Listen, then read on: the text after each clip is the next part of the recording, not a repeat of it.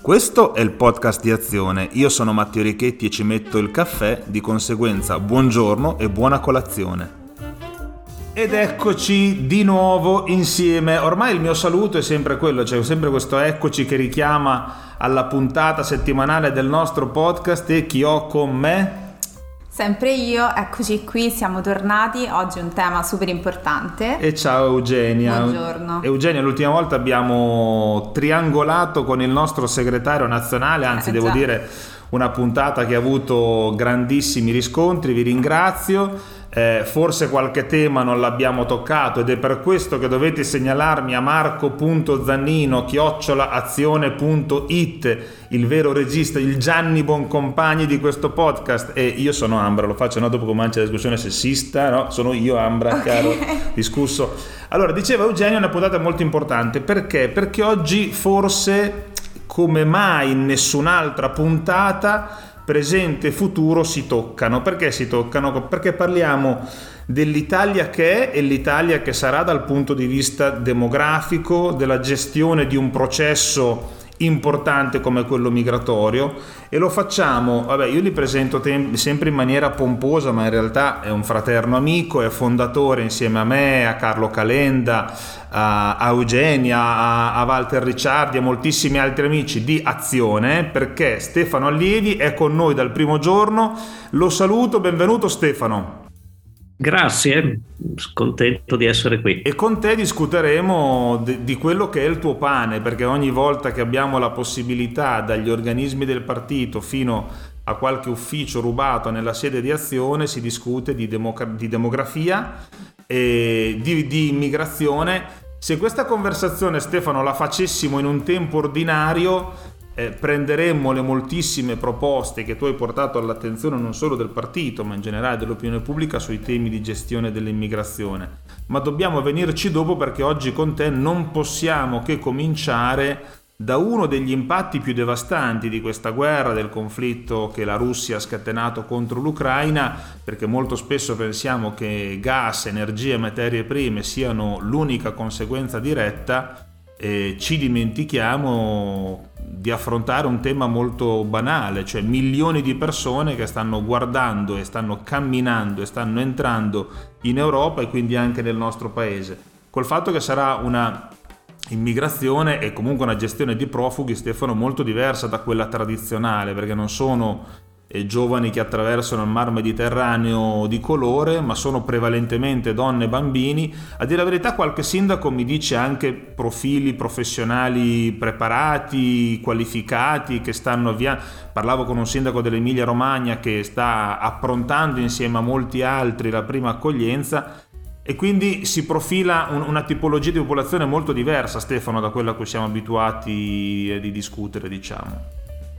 Sì, è diverso, ma è molto giusto partire da qui. Uno perché è, è, l'urgenza dell'attualità, c'è un dramma in corso ed è giusto partire da questo, ma anche perché partire dal caso eccezionale ci aiuta a capire meglio la normalità dell'immigrazione. Per cui benissimo partire da questo, se vuoi cominciamo. Che, che, che dovremmo fare Stefano? Sì, cominciamo.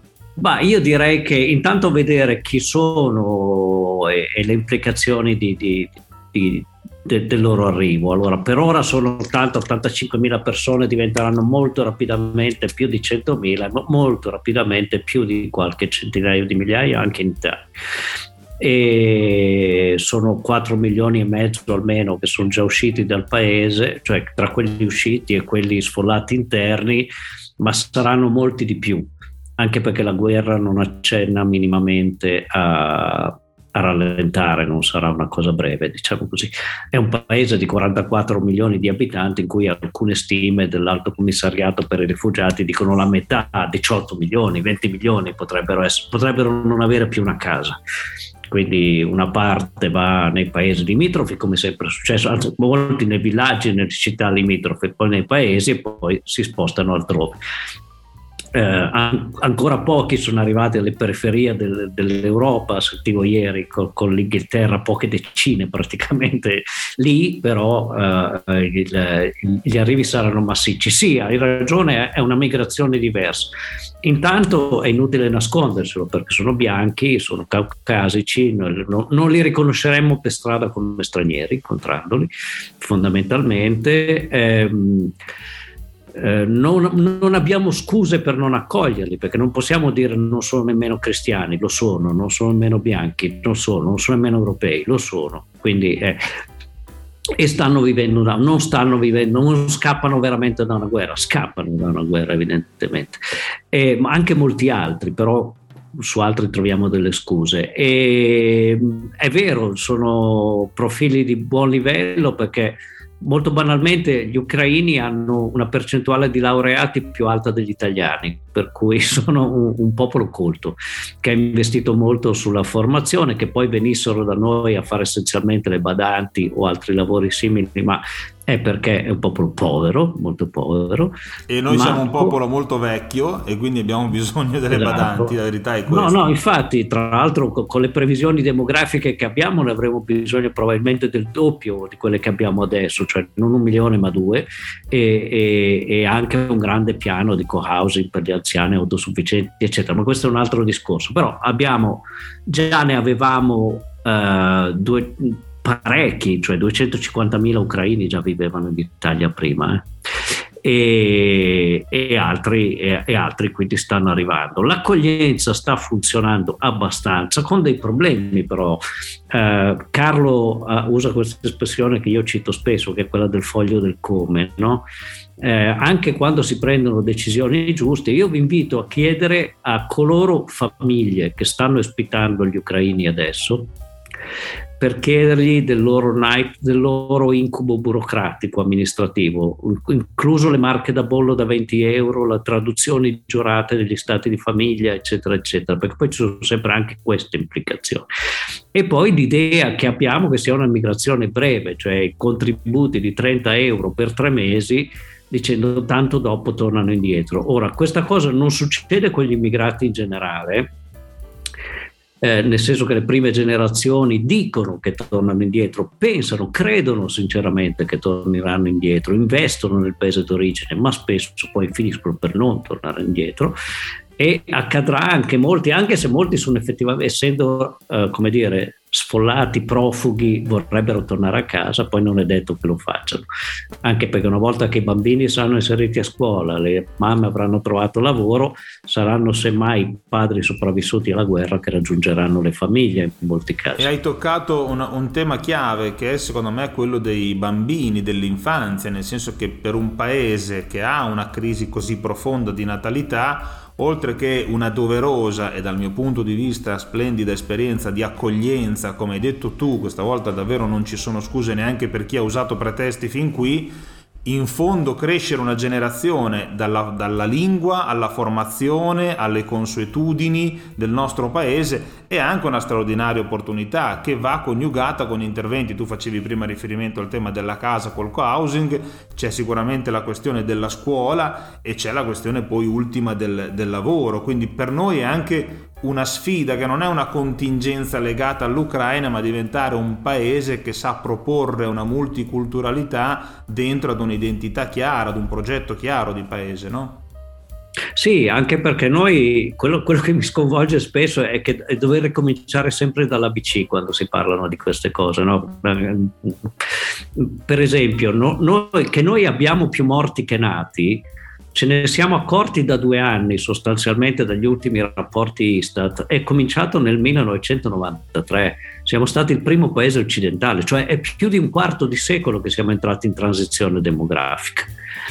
Accorgersene adesso è abbastanza inquietante perché se, se, se va così noi ci accorgeremo dell'importanza dell'immigrazione nel 2045 e, e questo, questo, è proprio un problema di comprensione dei dati di base che sono abbastanza inquietanti. Appunto, noi abbiamo più morti che nati. Già prima del Covid avevamo una media di 200.000 in meno, no? cioè una città come Padova che, che svapora, che, che, che scompare ogni, ogni anno. Dal Covid, perché sono aumentate le morti e sono diminuite le nascite, questa differenza di 400.000, cioè una città come Bologna che sparisce ogni anno. Uh, ma a tanti amici, anche ecologisti, dicono meglio così, stiamo più larghi, facciamo meno, inquiniamo meno. Ecco, peccato che è, è, la composizione demografica che è cambiata radicalmente, cioè abbiamo molti più anziani, molti più anziani non autosufficienti, c'è una ricerca della Cattolica che stima addirittura che tra un decennio saranno 6 milioni, se fosse così vuol dire uno ogni 10, è pazzesco. E abbiamo sempre meno lavoratori e sempre meno ragazzi e sempre meno bambini. E, e, questo già significa che ogni anno noi perdiamo posti di lavoro per mancanza di lavoratori, non per mancanza di posti. Eh, un mio amico demografo ha pubblicato da poco una ricerca che è semplicemente una proiezione dei dati 2012-2020 al 2022-2030 in cui si dimostra che il nord Italia perderà mezzo milione di posti di lavoro in questi anni qua. Mezzo milione, no? non sono bazzecole. Ma perché non ci sono i lavoratori? Cioè perché perché man- non ci sono i lavoratori? Perché quelli che vanno in pensione non sono sostituiti perché quelli che entrano nel mercato del lavoro non sono abbastanza, cioè sono di meno tecnicamente. In più c'è il problema legato alla... cioè non ci sono più e non sono stime perché sono persone già nate, quindi sappiamo esattamente quanti sono. E, ehm, e in più c'è la differenza legata alla formazione. Io ho, ho, ho cercato di dimostrare in, in, un libro che ho fatto dopo il primo lockdown, che si intitolava La spirale del sottosviluppo, in cui mettevo sempre insieme un po' di dati su demografia, immigrazione, lavoro, istruzione, eccetera, e immigrazione anche, in cui meno la, la, la, tesi è molto forte, eh, ma la condividono molti specialisti. Eh, la, meno immigrazione avremo noi e più emigrazione avremo e più disoccupazione avremo. E eh, la spiego in maniera semplice, eh, l'80% degli immigrati è operaio, questi sono dati del Ministero del Lavoro ufficialissimi. Eh, l'80% dei ragazzi che entrano nel mercato del lavoro ieri, oggi, domani ha almeno un diploma. I lavori che fanno di più gli immigrati sono, oltre che colfe badanti che abbiamo già citato, eh, manovali in edilizia, braccianti in agricoltura, il cosiddetto cook and clean, cioè le pulizie, ma le pulizie ovunque, non solo le case, cioè uffici, treni, autogrill, uffici pubblici, aziende, eccetera.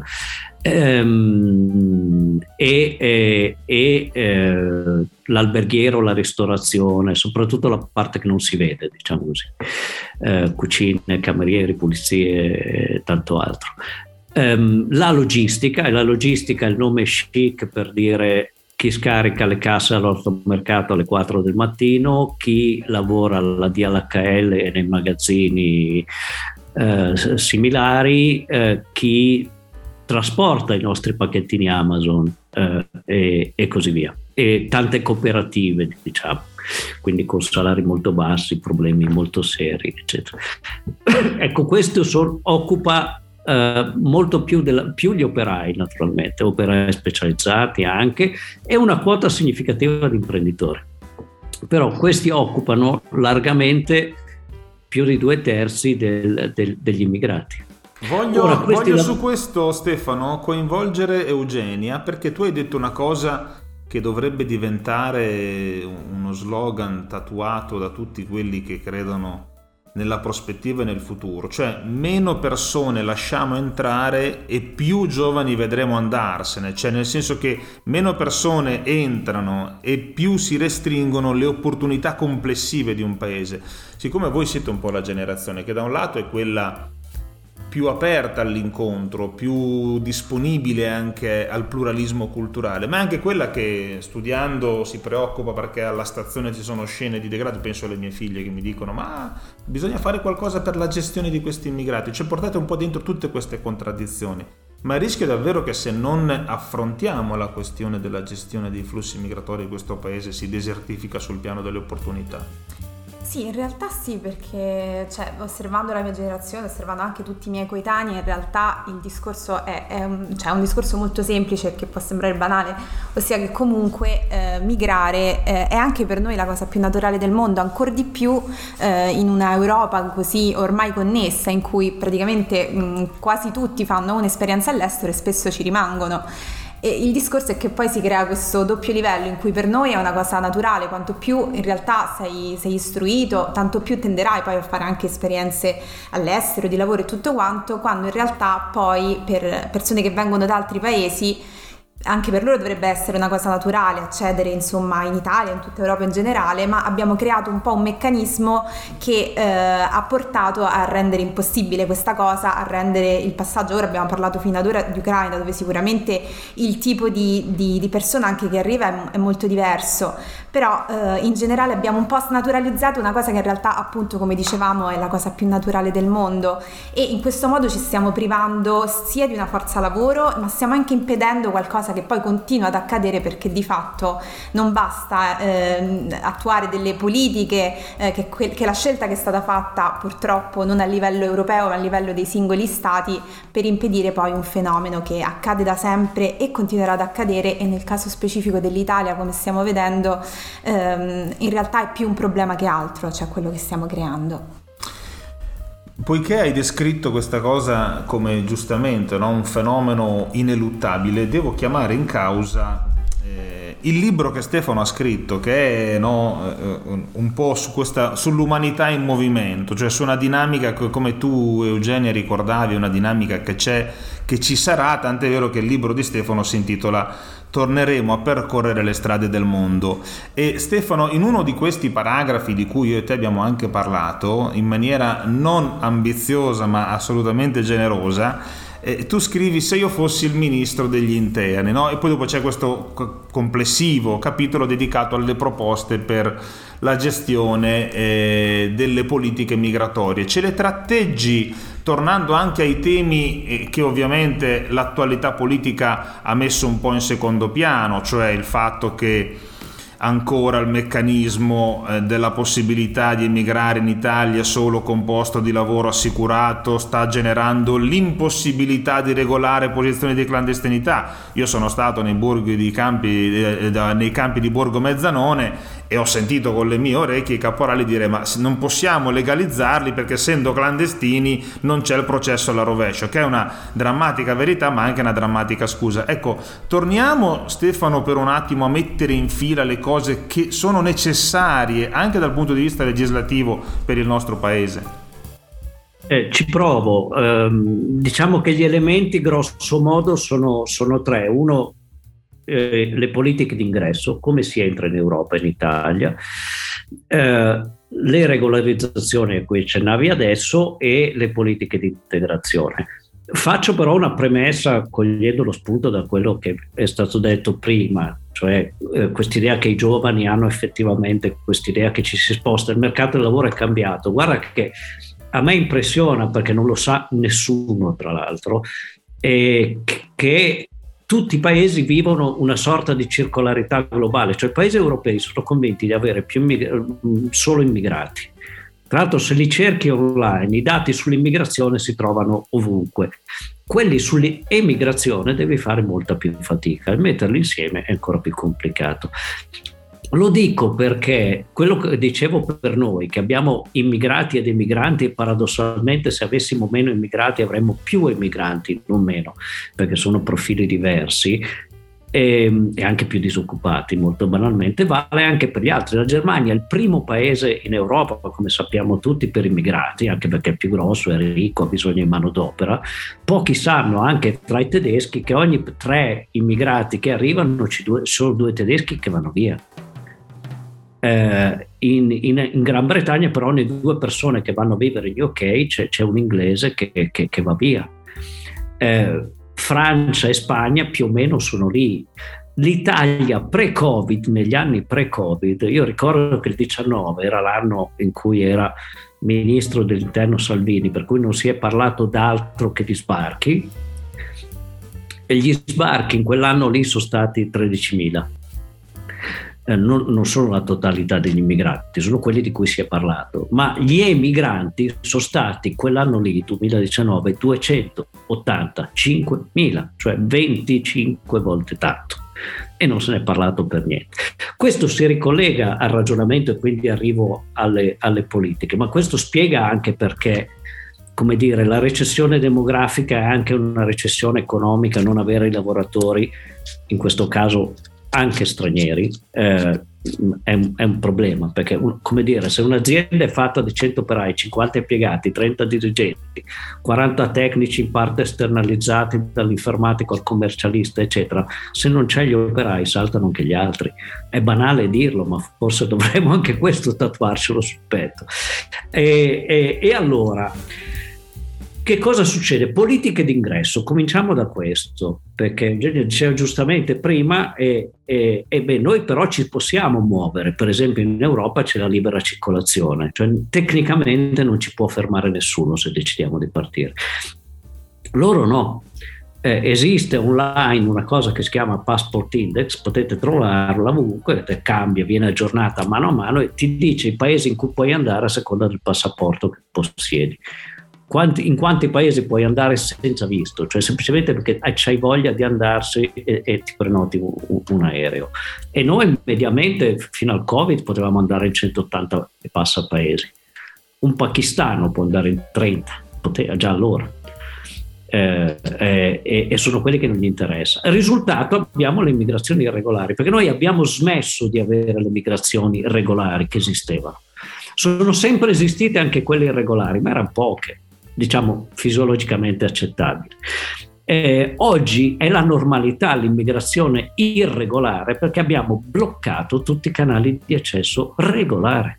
E questo è pazzesco perché sono leggi che abbiamo approvato noi sulla base della spinta del, della pubblica opinione che dice ci portano via il lavoro, le donne, eccetera, eccetera, e il risultato però è che non, non, non, sappiamo più chi sono, quanti sono, da dove vengono. Siamo noi che abbiamo deciso di non controllare più, noi stati, appaltando il traffico ai, ai mafia, alle mafie transnazionali e ai capricci del meteo. E questo è pazzesco, perché noi, la prima cosa da fare, quando era ministro Salvini, io un po' provocatoriamente, quando andavo in giro a parlare di questi temi, dicevo, io sono d'accordo con Salvini, porti chiusi all'immigrazione irregolare il modo migliore e più rapido per arrivare a questa cosa è aeroporti aperti all'immigrazione regolare. Ed è importante perché guarda che da quando c'è l'immigrazione irregolare non solo non sappiamo, non decidiamo più noi chi arriva in qualche modo, ehm, il livello di istruzione degli emigranti si è abbassato notevolmente, il tasso di analfabeti è aumentato, per esempio, perché arrivano persone impreparate, proprio perché è un mercato diverso, un passaggio diverso, un meccanismo diverso. Abbiamo i morti in mare e abbiamo i minori stranieri non accompagnati, che è una piccola ma significativa bomba sociale perché mh, mm, per motivi comprensibili noi li accogliamo a scuola eccetera siamo un po' ipocritamente siamo più attenti ai bambini per cui loro ci mandano i bambini solo che hanno la stessa mission degli adulti cioè di guadagnare e mandare i soldi alla famiglia d'origine Ecco, questo è il primo. Allora, noi potremmo fare degli accordi con i paesi di partenza e di transito dirgli: voi ve ne prendiamo, caro Ghana, caro Gambia, caro quello che vuoi, Repubblica Democratica del Congo, te ne pigliamo 10.000, 20.000 l'anno perché ci servono. Eh, in certa misura anche, potremmo anche scegliere quali, però francamente è una cosa che pensavo anche prima a livello di istruzione, eccetera, adesso non ci credo più perché comunque eh, in alcuni lavori non è che serva necessariamente la laurea. E, e, mm, e potremmo mettere condizioni, potremmo persino dire, ah però ti paghi anche il biglietto aereo di ritorno prima di partire, così se fai qualcosa di male ti espelliamo col consenso del governo a spese tue. Eh, potremmo persino dirgli ti paghi il, so, l'assicurazione sanitaria per due anni, sto, sto inventando in certa misura, ma non tanto. E però vieni non perché è già un datore di lavoro, perché non esiste questa cosa qua, il mercato del lavoro non funziona così, ma vieni a cercare lavoro però noi sappiamo chi sei, cosa fai, eccetera. E diciamo allo stesso governo, caro governo, te ne abbiamo preso 20.000 regolari, tu però ci aiuti a trattenere gli irregolari o ti riprendi quelli che arrivano irregolarmente. Quindi, quindi Stefano è necessario consentire l'ingresso non solo a chi ha un lavoro ma anche a chi lo cerca perché altrimenti se non c'è questo cambio noi continueremo in quella che tu hai spiegato molto bene, cioè una condizione di clandestinità dovuta ad un sistema di regole che ti mette fuori il sistema stesso. Certo, anche perché poi uno non abbiamo convenienza ad avere irregolari, diciamolo chiaramente, insomma, oltre che non essere giusto, ma sto nel registro del, della convenienza e dell'utilità, a, a, nessuno, e sono aumentate in tutta Europa, eh, ma anche paesi blindati come la Svizzera hanno una quota di irregolari e, e, e, naturalmente irregolare per il soggiorno vuol dire irregolare sul lavoro, vuol dire niente tasse, vuol dire tutto quello che ne consegue ed è sbagliatissimo. E, e quindi e questo si può fare e lo si deve fare.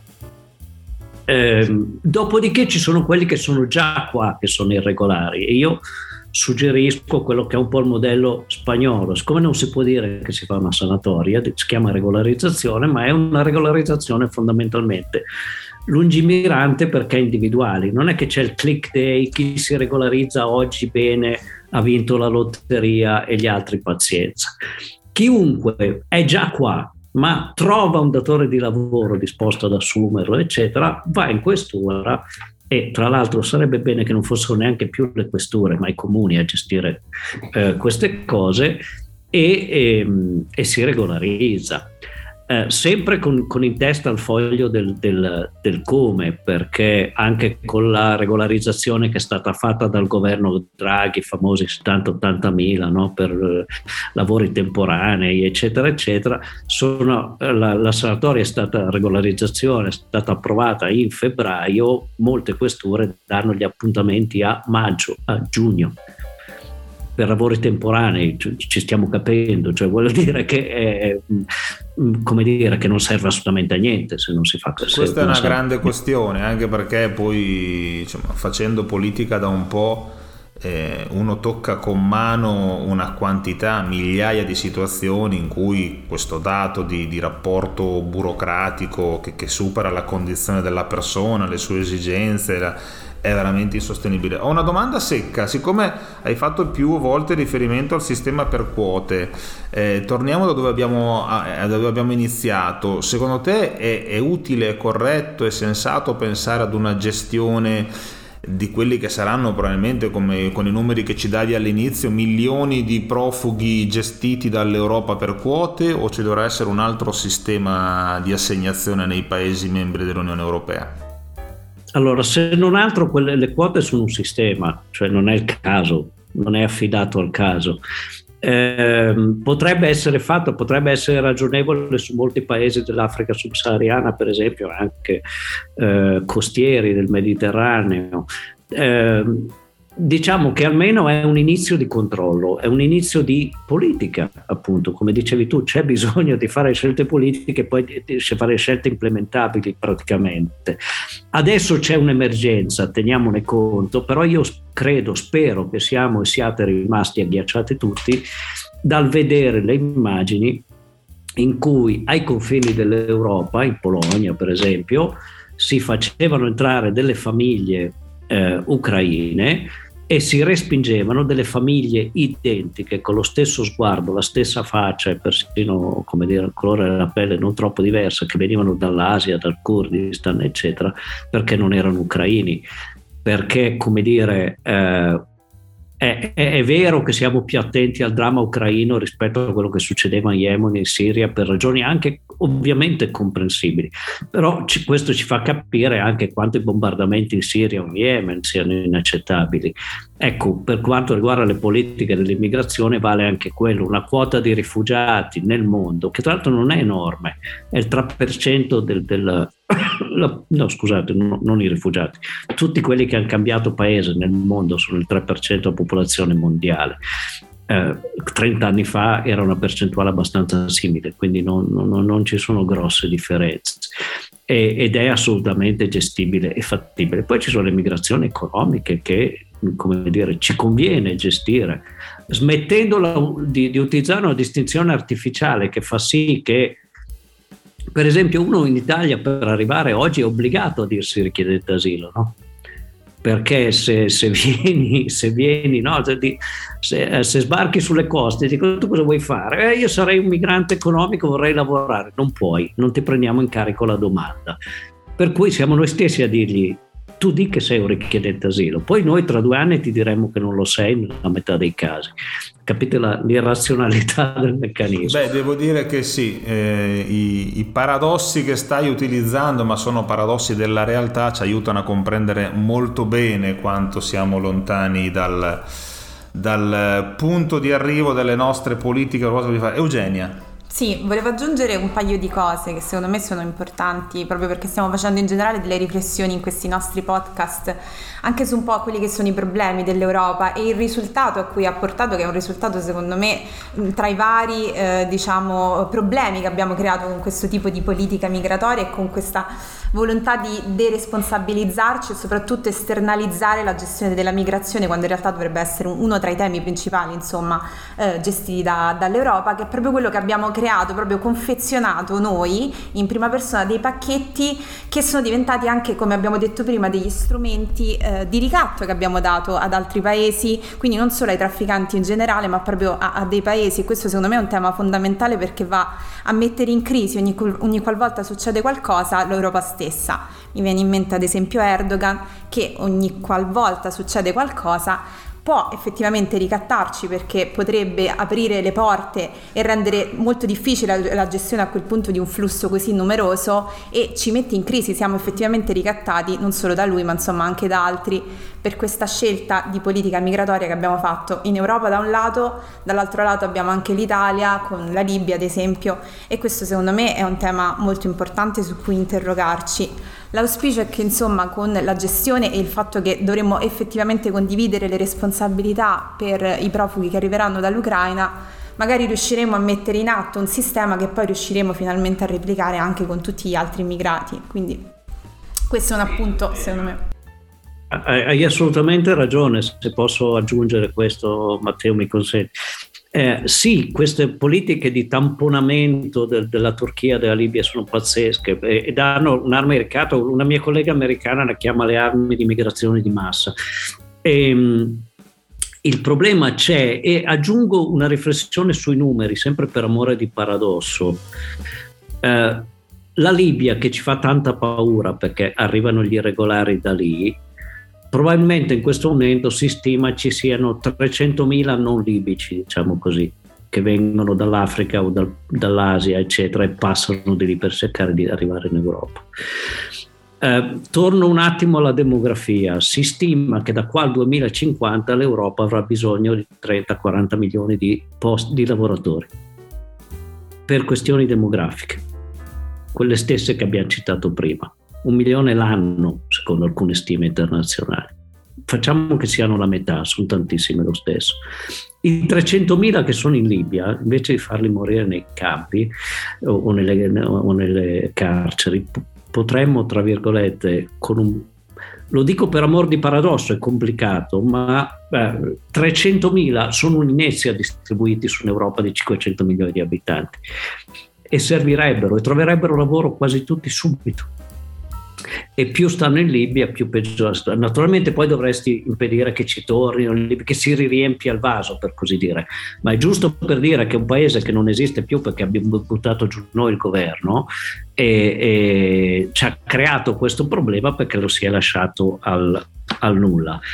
E, e, e, questo sì è davvero un problema molto serio tra l'altro tu dicevi prima Eugenia che noi appunto i giovani emigrano appunto insomma, noi siamo, abbiamo questo curioso modo di rivendicare l'iperliberismo per noi, vogliamo andare ovunque possiamo perché ci interessa, anche solo per turismo. E siamo iperprotezionisti invece rispetto agli altri, chiusura delle frontiere. E na- naturalmente però tecnicamente non funziona, se volete anche vi, vi, racconto come non funzionerebbe il blocco navale, ma, oppure ce ne tante altre. Oppure ce lo racconti la prossima volta perché io devo davvero ringraziarti, ho trovato questa conversazione con te e credo anche Eugenia illuminante, hai questa capacità di mettere a nudo come si costruiscono falsi miti, come sostituendo il gommone con un centro di formazione, noi ne avremmo doppi vantaggi perché i numeri parlano chiaro, decine di milioni di persone di cui avremo bisogno per dare una prospettiva non solo economica, perché poi sembra tutto ridotto a posti di lavoro, un'economia, una prospettiva alla società, perché non dimentichiamo mai che la capacità di creare società integrate risponde prima di tutto alla bellezza della relazione, dell'incontro e della diversità. Io di questo sono profondamente convinto e grazie anche perché eh, eh, ci hai aiutato a mettere a fuoco come qui stiano venendo meno i fondamentali, cioè appunto delle regole del sistema migratorio che, che, che fossero uguali per tutti e, e che non addirittura paradossalmente non costruissero condizioni di esclusione e clandestinità, perché quando un cittadino del mondo può viaggiare in 180 paesi e l'altro in 30 c'è un'evidente disparità, così come il paragone che ci hai fatto e la relazione che hai costruito tra immigrazione ed emigrazione è una roba sulla quale discutere, ma molte di queste cose e credo anche buona parte del programma di azione troverà spunto nel, nel, lavoro che Stefano ha fatto nel suo Torneremo a percorrere le strade del mondo, l'abbiamo un po' utilizzato per la chiacchierata di oggi. Io ti ringrazio, do appuntamento a tutti voi al podcast della prossima settimana. Eh, nel mentre siete stati con noi e credo che anche questa come quella con Carlo Calenda e le, le scorse siano state conversazioni di grande interesse. Ancora grazie a Stefano Allievi. Grazie a voi. Appuntamento alla nostra colazione di venerdì prossimo